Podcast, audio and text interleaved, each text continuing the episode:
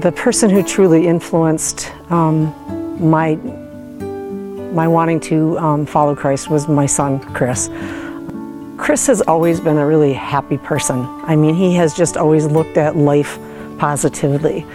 Um, but there was something about him that started changing. Um, I started noticing that he was always talking about um, how he wanted to share what he knew about Jesus with other people.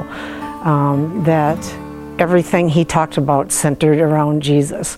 Um, that he was being the he was being fed by his dis, um, by his mentor, truth um, through God's word, and that just that made him a completely different person, and that's what I saw, and that's really what like compelled me to want to start um, checking it out.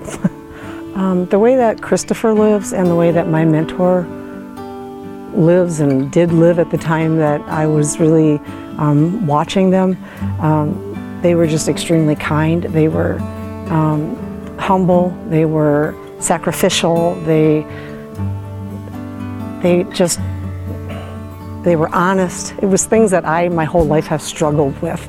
Um, and so I really was drawn, I was really drawn to that. But I think the thing that really drew me to wanting to know more about Christ was their um, relentless pursuit of wanting to know more about Him all the time, all the time. It was just the joy that I saw in them when they would come back from a, um, a Bible study or you know, going to serve someone or whatever it was, there was just always joy and it was it was Jesus. It was the same thing every time.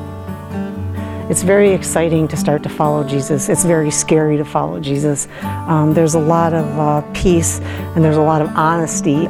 Following Jesus to me um, has allowed me to make mistakes and be the person that He has created me to be, and yet, you know, He still loves me. Um, and so I, I just know that I continue every day and every moment. Um, you know, He lives in me. So I'm, he's always accessible and, you know, I've learned to lean on him and I think that helps me a lot every day.